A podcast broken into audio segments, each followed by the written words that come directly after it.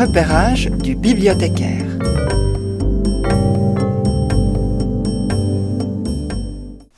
Bonjour, bonjour, bienvenue à ces, ces parcours qu'on va faire dans les nouveautés du mois de mai.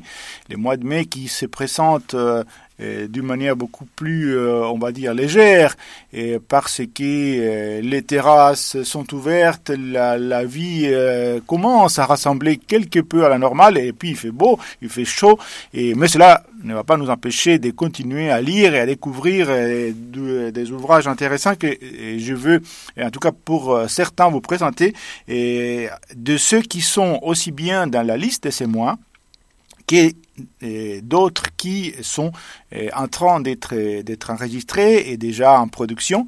Mais, bien entendu, il y aura aussi quelques livres qui attendent sur euh, ma table, attendent des, des, des, une voix euh, bienveillante et chaleureuse qui va l'enregistrer et les rendre à disposition de nos auditrices et nos auditeurs.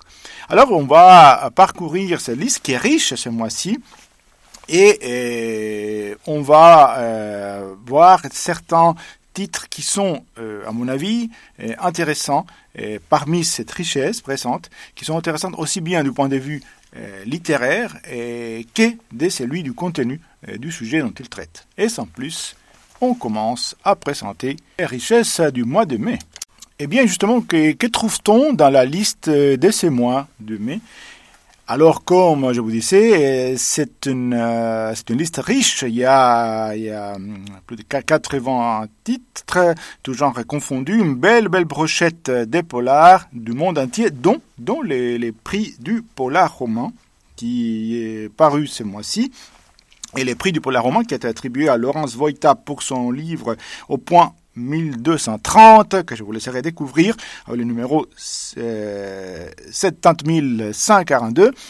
Donc il y a des livres très intéressants. Il y a aussi euh, parmi les prix euh, les prix Goncourt de la biographie. Vous savez que les prix euh, arrivent les prix de la biographie, les prix du premier roman et des nouvelles Goncourt arrivent bien avant, disons, les prix du roman qui, qui lui est donné euh, dans les grands prix de l'automne, mais le prix de la biographie, le prix de grand concours de la biographie de cette année a été attribué à une biographie de Paul Morand, cet écrivain controversé mais, grand écrivain français, une biographie de Pauline Dreyfus, très bonne biographie, qui est disponible avec les, les numéros 700 139.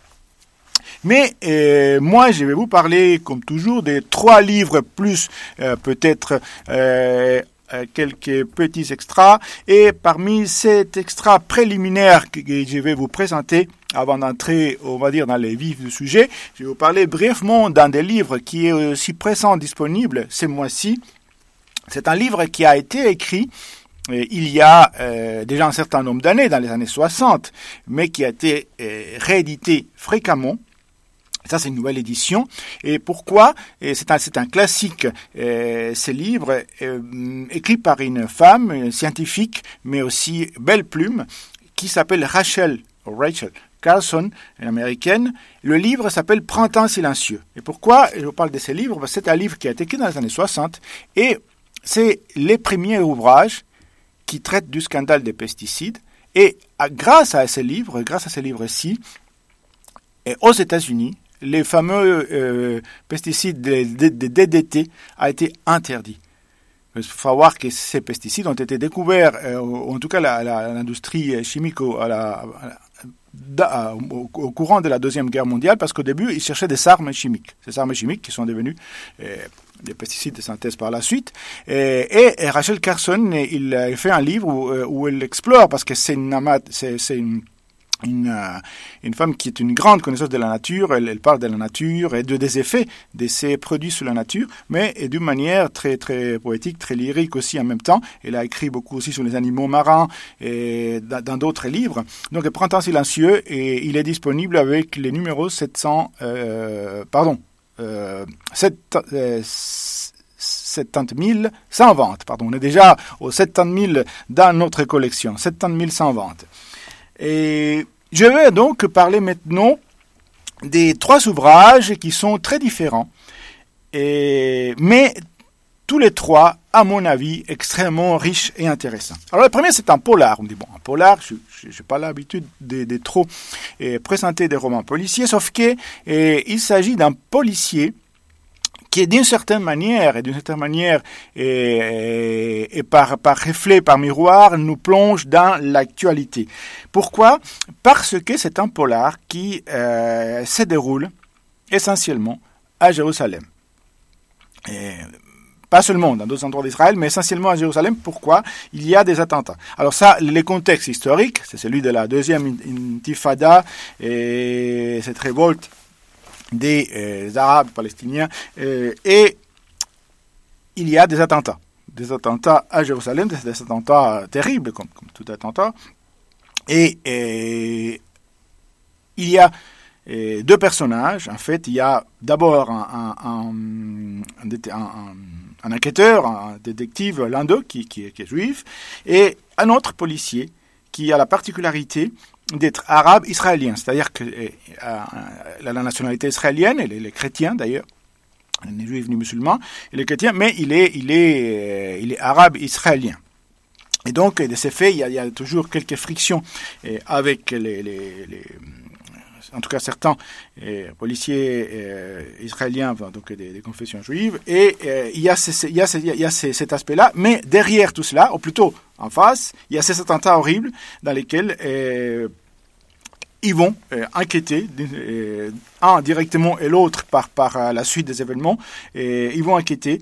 Et alors, déjà, il faut trouver le coupable. Et dans ces mondes extrêmement riches, et c'est très bien décrit, la complexité de la ville de Jérusalem, de toutes ces communautés qui interagissent et même les, les sauveteurs il y a, il y a encore euh, des, des, des, sauveteurs euh, à la base créés par des par des ultra juifs qui vont qui vont dans les attentats quand il y a des attentats pour, pour essayer de récupérer les corps et les, identifier les corps et qui font un travail remarquable assez assez incroyable et mais il y a aussi ces, ces, ces, ces dangers, cette peur de ces attentats qui vont, euh, qui se sont produits et qui peuvent continuer. Donc il y a ces, enquêteurs qui vont s'immerger dans ce monde, qui va les mener, qui va mener à, à, Bishara justement, et il va l'amener à Tel Aviv, il va l'amener au, au, désert, et, il y a bien sûr euh, il y a la, mafia aussi, il y a les villes palestiniennes, Ramallah, Ramallah pardon, et, il y a Bethléem et, donc, il va, il va faire ses, parcours pour essayer d'attraper le ou les et ça, vous les saurez en, lisant les, livres, en écoutant les livres, et euh, poseur des, bombes, et, et voir, savoir qui se cache derrière, quelles sont les motivations. Donc il y a, c'est, un livre très complexe, très riche, écrit par Alexandre euh, Schwarzbrod, qui était euh, journaliste à Libération, qui a été correspondante en Israël et à Jérusalem euh, pendant un certain nombre d'années, donc il connaît très bien la région. Et le contexte, d'ailleurs, il y a un personnage justement qui est un, qui est un journaliste, qui, est un peu celui qui va, qui va être le fil conducteur de, l'histoire. Et, il faut savoir que les livres, dont le titre est Balagan, donc Balagan, ça veut dire bordel. je m'excuse pour le terme, mais c'est ce que ça veut dire. Alors c'est un terme qui semble être d'origine russe, mais en tout cas en Israël, ça, ça veut dire bordel. Et, évidemment bordel dans le sens de, du, chaos, du chaos qui est toutes ces situations-là. Le livre est, palpitant, intéressant, donc Balagan d'Alexandre Schwarzbrod, et, et il est prêt, il est disponible avec le numéro euh, 7106. 7106 et je me permets de vous mettre un petit annexe qui est aussi présent dans la liste et qui touche aussi cette région à cette situation et pour le coup il s'agit d'une pièce de théâtre une pièce de théâtre et qui euh, qui nous est nous a été enregistré par par euh, les, groupes euh, polyphonie euh, qui enregistrent pour la BSR et c'est un une pièce d'Edith Cortesis qui s'appelle Sakia et Rachel et donc deux personnages féminins une palestinienne et l'autre israélienne et donc cette pièce de théâtre qui peut servir d'une certaine manière de complément à, au livre que je viens de, de présenter tout à l'heure précédemment et il est disponible avec les numéro 7135. Ça s'appelle Sakia et Rachel. Et euh, un autre roman. Je vais vous présenter maintenant, mais là, on va, on va aller, euh, on va, on va reculer un petit peu dans, dans, le temps, et parce que on va aller à l'Empire romain. Alors, euh, on ne sera pas sous César ni sous, ni sous Auguste, on sera un petit peu plus tard, Un petit peu plus tard, on est déjà dans l'an 93, c'est-à-dire il y a déjà, bon, les, les, chrétiens sont déjà implantés, en tout cas dans certains enclaves de, de l'Empire romain. On est dans les, sous, sous le règne des Domitiens. Domitien qui est venu après Titus. Alors Titus, vous savez, c'est la, conquête aussi justement des, des, des, deuxième temple, Israël, de, la, le siège de Jérusalem, etc. Donc là, là, on est après ça, on est à Domitien. Et, et qu'est-ce qui se passe à Rome? Alors il se passe qu'il y a un problème parce que Domitien qui avait, euh, qui avait la dent dure et qui, euh, qui était un petit peu autoritaire, bon, on dirait que les empereurs en général et alors, il a un problème avec les sénateurs, avec les sénats, parce que les sénats ont, ont condamné et un de ses amis, eh, qui n'était pas très, qui n'avait pas les mains, les mains, pas très propres. Et, et alors, il était un peu fâché avec les sénateurs et il essaie de les liquider un petit peu et par trahison. Il essaie de trouver des motifs. Et un de ces sénateurs, et, auquel il se prend, est un sénateur est Publius Cornelius, euh, plus connu plus connu par la postérité sous le nom de Tacite. Tacite qui a écrit les fameux annales.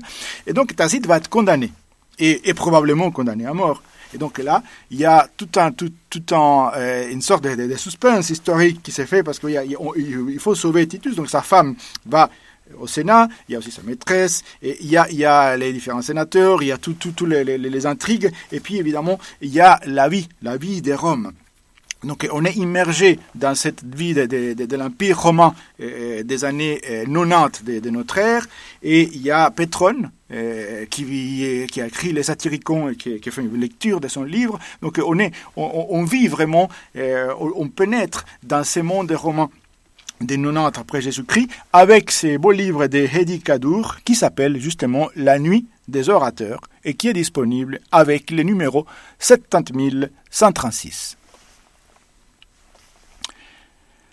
Et hum, à notre ouvrage, ouvrage que, je vais vous présenter, c'est pas un roman, c'est un essai, c'est un livre qui, euh, qui s'immerge dans la société, qui l'analyse d'un point de vue psychologique, parce que l'auteur, l'autrice, est, est, à la base est psychologue, psychanalyste, mais aussi a fait un, un grand travail de, de recherche dans, dans, le domaine de la société, et très connu, et s'appelle Elisabeth Rudinesco.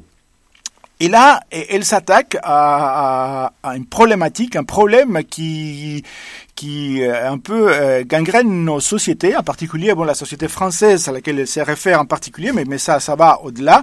Et en fait, c'est la question c'est la question des dérives identitaires. C'est-à-dire que euh, on constate que, bon, à, une époque, on cherchait l'unité, et par exemple, la notion des races, on disait que c'était pas scientifique, ça n'existait pas, donc on essayait de, chercher ce qui, les points convergents, même dans les luttes pour l'égalité homme-femme, etc. Et là, il y a des, des, comme des, comme des clans, comme des, comme des petits euh, groupes qui se forment, les femmes contre les hommes, certaines femmes contre certains hommes, certains, certains genres contre d'autres, et cette division pour trouver chaque fois les genres, les sous-genres. Il, y a la question de la race aussi, euh, la, division, les, groupes fermés, et, aussi toute cette question de la, de la culture, etc.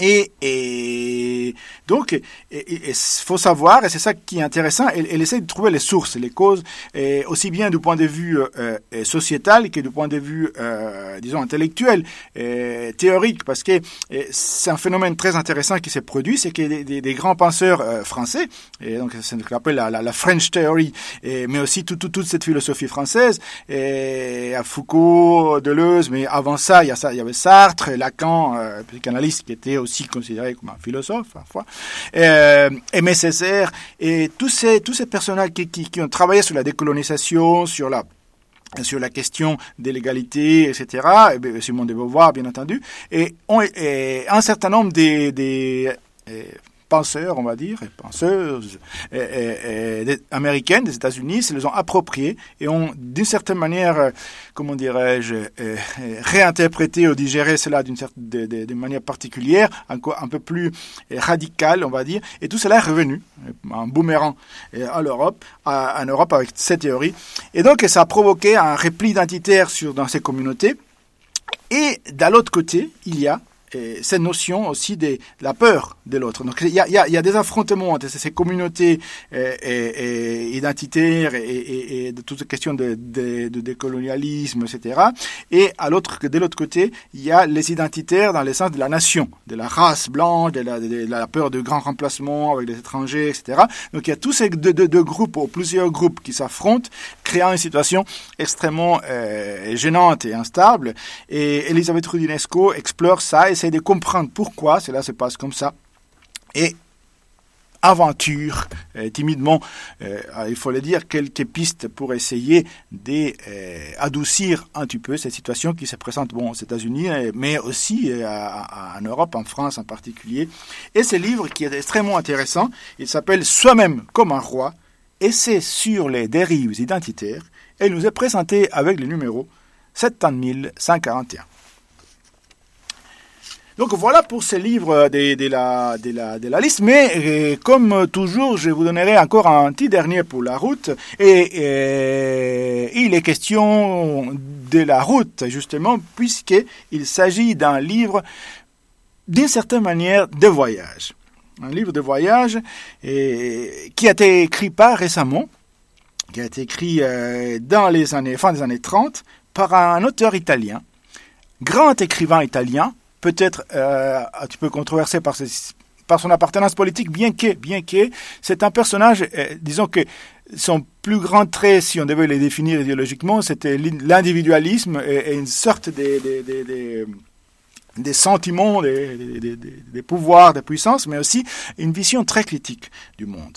Et, il s'agit des cours sur Malaparte, cours sur Malaparte qui est connu euh, par, euh, bien sûr, ces deux grands, immenses livres assez complètement déchirants, mais très forts sur la guerre et sur les conséquences de la Deuxième Guerre mondiale en Italie en particulier, mais pas seulement, qui sont Caput et La Peau. Et, en l'occurrence, il s'agit d'un livre qui est censé être des voyages. Alors, Cusio Malaparte, il va et, en Éthiopie. Alors, il était déjà, parce que comme bon, il, il était pas, alors il était officiellement euh, plus ou moins affilié à l'idéologie fasciste mussolinienne, mais il était un électron libre. Donc, euh, il était moyennement bien vu par, par, euh, par Mussolini. Donc il va en Éthiopie, qui, comme vous savez, a été conquise, euh, ou plus ou moins conquise par les Italiens pendant un moment, d'une manière assez brutale. Et donc il va parcourir l'Éthiopie. Et il écrit des articles pour, pour le, le, journal Il Corriere della Sera. Et il va, il va écrire et, va, ce qu'il voit. Alors, bien sûr, il y a un petit peu l'idéologie, ou en tout cas ce qu'il veut montrer comme, comme façon, euh, si on peut appeler ça, euh, fasciste de voir les, les, mondes, en tout cas du point de vue de, la, de la puissance italienne, mais en même temps, comme c'est un grand écrivain, comme c'est un fin observateur, comme c'est un, homme cultivé qui a une, plume très lyrique et, très empathique, il arrive à décrire la, réalité, la, nature, surtout les, gens, d'une manière qui nous, qui les présente, qui nous les fait vivre, qui nous les fait voir assez vivante. Parfois, il fait des analogies avec l'Italie. Donc, c'est une belle immersion dans cette Éthiopie.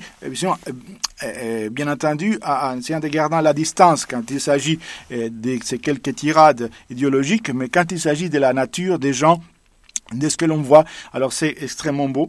Et euh, voilà, Kusuma Malaparte, qui d'ailleurs, c'est juste une petite anecdote pour, que vous le sachiez, et, s'appelait en réalité Kurt Erik Zuckert, puisqu'il était par son père d'origine allemande, et pas italienne. Et Kusuma Malaparte, qui a, qui a pris ses noms parce qu'il euh, a vu un livre une fois sur, euh, il a lu un livre sur au début quand il était très jeune sur euh, Napoléon Bonaparte. Il a dit il s'appelait Bonaparte il a fini mal, alors je m'appelais Malaparte pour finir bien. Et, il a, c'est comme ça qu'il a changé son nom en cours sur Malaparte. Donc voilà cette petite anecdote. Et puis ce livre qui est un petit livre mais, mais très riche, Voyage en Éthiopie, qui nous est présenté avec les numéros 7109. Et il y en a bien sûr beaucoup d'autres, mais je vous laisserai les découvrir. Eh bien, que trouve-t-on en production ou, déjà en train d'être euh, enregistré et bientôt disponible donc dans notre collection? Et alors, euh, des belles surprises, mais parmi ces livres, je vais vous en parler des deux. Un livre est très particulier, qui me touche un petit peu d'ailleurs personnellement, mais qui est un livre d'un auteur français qui s'appelle Laurent Benegui, et il s'appelle Retour à Cuba. C'est un livre qui est euh, autobiographique en grande mesure, en grande mesure parce que euh, Benegui, donc la, famille Benegui est par, partie à Cuba euh, au début du XXe siècle. Hein, parce que il faut savoir aussi qu'il y a des terres qui, les terres qui sont des terres d'émigration. Maintenant, c'est plutôt les Cubains qui, s'en vont, qui quittent l'île. Mais à l'époque, c'est une terre euh, où certains Européens pauvres ou qui cherchaient la fortune allaient s'établir au début du XXe siècle une terre euh, pleine de promesses. Et euh, alors la, famille Benegui va là, son, enfant, le, les, grands-pères, qui est enterré d'ailleurs à Cuba.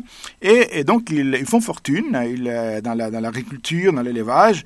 Et euh, ne se rappelle pas de ça. Il, va, il va explorer. Il va revenir, retourner à Cuba, euh, maintenant, enfin, il y a, quelques temps, et, il va essayer de, de reconstruire l'histoire de ses ancêtres.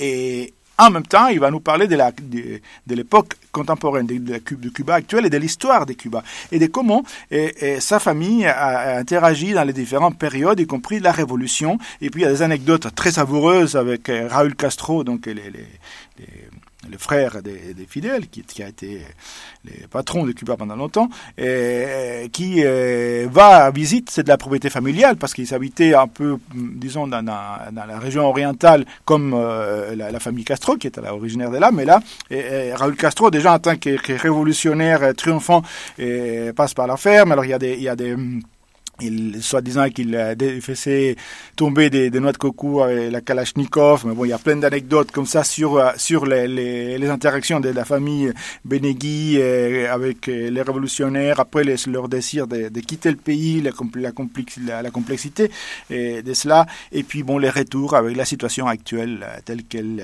se présente.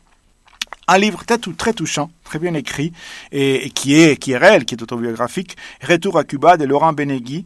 Et donc, il est déjà, déjà enregistré et en production. Le deuxième livre, qui est en lecture, c'est un livre euh, balkanique et d'une certaine manière volcanique aussi. C'est un livre d'un écrivain croate qui s'appelle Ante Tomic. Et alors, là, euh, là vous allez vous allez rire parce que euh, ouais, c'est un livre euh, c'est un livre drôle, enfin drôle mais complètement loufoque. C'est vraiment l'esprit des Balkans qui est dans ces livres et qui s'appelle Miracle à la combe Aspic. Alors les Aspic c'est la, la, la, famille. La famille Aspic, avec les pères, les, les, les, pères Jojo, les pères Aspic, qui, est à, qui vit avec ses quatre fils. Alors là, depuis le début, depuis le début du livre, depuis la première phrase, ça détonne, ça, ça, ça explose, ça déménage, et ils ont dans un, dans un coin perdu euh, de la Croatie, avec ses quatre fils, c'est un peu isolé, c'est un peu une sorte de, de, de libertariens, euh, euh, on ne sait pas très bien quoi, et qui vivent d'expédients, qui ne payent plus euh, l'électricité ni l'eau, qui, qui vivent en, en autarcie euh, complètement isolés, et qui et, et, vous allez apprendre quelque chose de très important, vous allez apprendre les 150 manières de faire de la polente, parce que c'est ce qu'ils mangent tous les jours. Euh, mais un des fils, un des fils, euh, tout d'un coup, euh, bon, il y a des choses qui se passent dans la maison. Il y a un curé aussi qui est aussi un sacré personnage. Euh, tout, tout, ils sont tous des sacrés personnages. Et euh, il, il, suggère de se marier et peut-être pour résoudre un petit peu les problèmes de la, la maison qui vraiment tombe en miettes. Et un des, fils qui se rappelle avoir eu une, relation avec une jeune fille une fois à la guerre, la guerre des Balkans d'ailleurs qui est évoquée. Enfin, c'est ça, c'est, le livre se déroule à une époque plus ou moins actuelle. Et puis il y a les personnages, certains ont participé à la guerre, mais c'est évoqué d'une manière assez, fine. Et, donc, il va retourner pour trouver une femme. Et alors là, il y a des péripéties, des aventures complètement loufoques, complètement absurdes, mais avec en fond quand même des, critiques sociales et, des réflexions sur, sur, les, sur les, coexistences entre les, entre les personnes, et avec beaucoup d'humour et des, des, des, beaux mots. C'est un régal, ce livre qui s'appelle Miracle à la Combo Saspic et qui sera bientôt disponible. Et avec ça, plein d'autres, mais bien sûr, on en reparlera. Eh bien, qu'est-ce qu'on trouve euh, sur la table bibliothécaire, c'est-à-dire ma table, en attendant une lectrice ou un lecteur qui se lancera à la découverte de ces livres. Alors, il y en a euh, parmi euh, la pléthore des livres qui a toujours à disposition, deux dont je vais vous parler. Un livre qui est en espagnol et l'autre qui est un livre d'une autrice argentine, bien que son nom ne laisse pas voir euh, au premier abord. Alors, le livre espagnol, c'est de Javier Cercas, un, grand auteur euh, euh, espagnol connu pour son traitement un peu particulier du roman et de, l'histoire de la guerre d'Espagne en particulier cette guerre civile espagnole qui est une, de, ses, obsessions, de ses motifs. Mais en l'occurrence, ici, on est dans un policier. Alors, un policier d'un genre un peu particulier, mais c'est un roman policier qui s'appelle Terra Alta. Terra Alta, c'est un lieu, c'est un lieu, c'est un lieu de, de, la Catalogne, un peu, un peu aride, et, et un, lieu où il y a eu, euh, où s'est produit une célèbre bataille, justement de la guerre civile espagnole, la bataille de l'Èbre. Célèbre bataille. Et, et alors, qu'est-ce qui se passe là? Alors à Terra Alta, où un, policier a été, a été envoyé, un policier qui s'appelle Melchior, euh, Melchior, donc Melchior comme un des, des trois rois mages, il est envoyé là-bas. Pourquoi est-ce qu'il est envoyé dans ces coins perdus? Il est envoyé parce que c'est un policier qui a euh, sauvé, il a, qui, a, tué des terroristes lors d'un attentat, donc c'est un, une sorte de célébrité, mais en même temps, il faut bien qu'il se cache un peu pour éviter des représailles. Mais c'est un personnage qui a une histoire très lourde, une histoire très lourde. Sa mère était une ancienne prostituée, il a été en prison, il a réussi à intégrer la police. Parce qu'il a, en prison, a pris les goûts de la lecture, il a lu Les Misérables de Victor Hugo, qui est son livre fétiche et, c'est intéressant parce qu'il y a toujours ces parallèles entre Les Misérables de Victor Hugo et, et, et c'est, notre protagoniste, Melchior, qui, fait toujours allusion et, donc c'est, vraiment les, son, son, son livre d'échevet. Et ce qui se passe, alors ce qui se passe dans, ces contextes-là, c'est qu'il y a euh, un couple des, des non-agénaires, âgés, et donc les, messieurs, c'est un peu les, parents, les, patrons de, cette région, un homme très riche, et, qui meurt dans des circonstances atroces avec sa femme, il y a aussi sa, sa sa femme de ménage qui, qui est assassinée. Et donc, il n'y a pas de traces, il n'y a pas eu de, de, de, d'effraction. Ils sont morts et puis il y, y a, cette enquête. Et donc, et, cette enquête va nous mener très loin, évidemment, comme c'est un policier. Et je vous dirai pas tout, mais sachez que euh, on n'est pas très loin des, des, des de, de Monsieur Cerca, puisque la guerre civile espagnole va s'inviter, va s'inviter d'une manière inattendue à l'histoire et à la résolution euh, de l'affaire. Javier Cercas, Terra Alta, qui attend d'être enregistré. Et euh, pour finir, euh, on va parler d'un livre de science-fiction. Vraiment de science-fiction, d'une certaine manière, bien que, bien que la réalité peut-être, peut-être, commencera à dépasser la, fiction bientôt. Et c'est un livre de, cette, euh, cette, autrice argentine qui s'appelle Samantha Schweblin, une des, des, voix les plus euh, euh prometteuses de, la, de la littérature de l'Amérique du, en Amérique du Sud actuellement. Son livre s'appelle Kentuckys. Alors c'est quoi des Kentuckys? C'est pas non c'est pas des cookies, c'est pas des biscuits. Les Kentuckys c'est des petits êtres, des petits objets euh, euh, l'une des personnages féminins le, décrit euh, de manière assez, assez drôle, assez simple. C'est une sorte de, téléphone à roulette, mais c'est plus que ça. En fait, c'est des peluches, les Kentuckys. Et c'est des peluches euh, très particulières parce que c'est une peluche qui a bien sûr à, l'intérieur tout, un, tout un dispositif électronique dont les yeux, c'est des caméras. Et en fait, la particularité de ces, de ces jeux, entre guillemets, commence à se répandre dans le monde, c'est que une personne achète un Kentucky, donc elle devient le, le, maître, la maîtresse, entre guillemets, du Kentucky, de cet objet, l'allume, enfin l'active, et de l'autre côté de la planète, ou dans la maison d'à côté, ou dans un autre continent, il y a une autre personne qui va être le Kentucky. Elles ne savent pas qui. En fait, ils ne se connaissent pas, c'est ça le principe.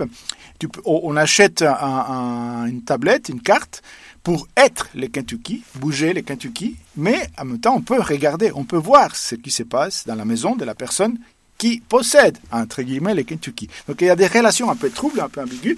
Évidemment, ça c'est les, points de départ. Et il y a quelques histoires. On va voir comment euh, un enfant, euh, d'Amérique centrale euh, devient, enfin, devient le Kentucky dans un endroit ou plutôt devient les, les, les maîtres d'un Kentucky qui va être euh, euh, en, Norvège, très loin, et, qui va et donc dans, un endroit très froid, mais comme ça pour avoir la neige. Il y a des histoires assez, assez rocambolesques, assez troubles aussi, parce que le fait de voir Hein, c'est Kentucky, il peut voir ce qui se passe chez vous. Et il y avait une autre personne qui, voit tout le temps, qui contrôle. Mais c'est qui cette personne? On ne le sait pas. Il ne peut pas communiquer à part par des voies un peu détournées. Donc à partir de là, Samantha Schubin crée une histoire assez virtuose, assez, déroutante. Et ça ne m'étonnerait pas qu'elle ait déjà été contactée par une de ces boîtes, euh, Dieu sait quoi, asiatiques ou, ou américaines, pour fabriquer vraiment les concepts des Kentuckys, parce que ça ne m'étonnerait pas que ça devienne réalité c'est qui, euh, d'une certaine manière, euh, est proche, puis qui est un petit peu glaçant. Et le livre est très intéressant, très bien écrit et, surprenant. La fin surprenante. Kentucky de Samantha Schweblin qui attend, qui attend d'être enregistré. Comme plein d'autres d'ailleurs, comme plein d'autres. Alors, euh, en attendant cela, je vous souhaite une belle fin de printemps et un beau début de l'été qui va venir très bientôt.